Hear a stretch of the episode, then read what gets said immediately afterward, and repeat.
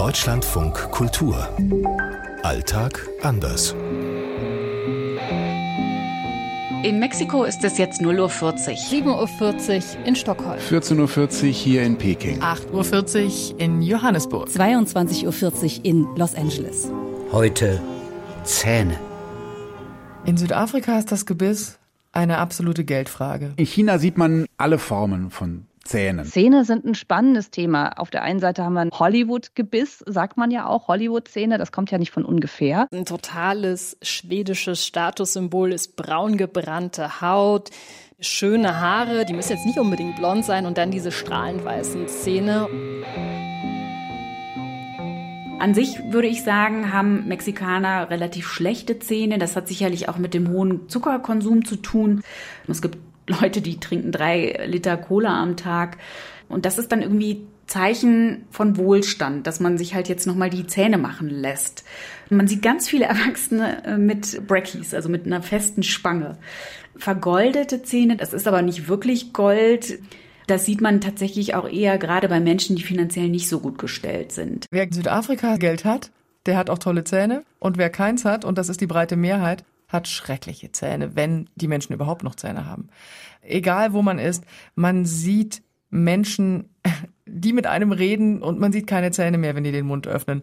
Das sind nicht nur die Schneidezähne, die fehlen, das sind auch Backenzähne weil die wirklich nicht das Geld haben, irgendwas restaurieren zu lassen in ihrem Mund. Man sieht in China sehr gerade, sehr weiße Zähne.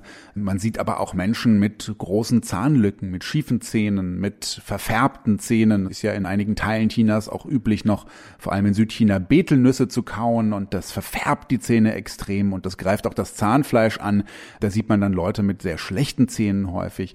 Aber gerade in Großstädten wie Shanghai oder Peking, da gibt es viele Leute, die sich es auch leisten können, äh, zu einem teuren Zahnarzt zu gehen und die haben dann auch sehr gute Zähne. Es gibt ja hier in Schweden viele private Unternehmen, die machen Werbung mit sogenannten durchsichtigen Schienen, die man dann sich für teuer Geld kaufen kann, damit die Zähne doch noch mal ein bisschen gerader werden, als sie vielleicht sind. Bleaching ist hoch im Kurs und es gibt hier sogar Promis, Sportler, die Werbung machen für private Zahnarztpraxen. Und was hier im Moment noch so ist, dass Kinder bis 23 Jahre auch kostenlos zum Zahnarzt gehen und auch eine Zahnspange nicht bezahlen müssen. Also dieses Ideal in den USA ist ja, alle Zähne sind gleich groß, gerade, sehr weiß natürlich und strahlender.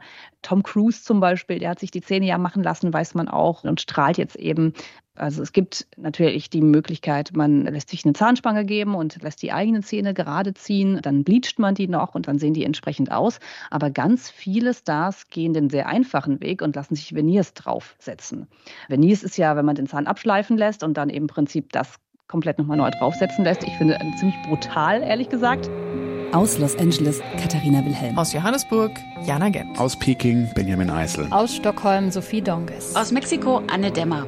In Mexiko, wenn man jetzt durchs Land fährt, ist es gerade was Zahnärzte angeht, da gibt es ja einen eigenen Tourismus an der Grenze zu den USA. Es kommen ganz viele Amerikaner rüber, die sich hier die Zähne machen lassen.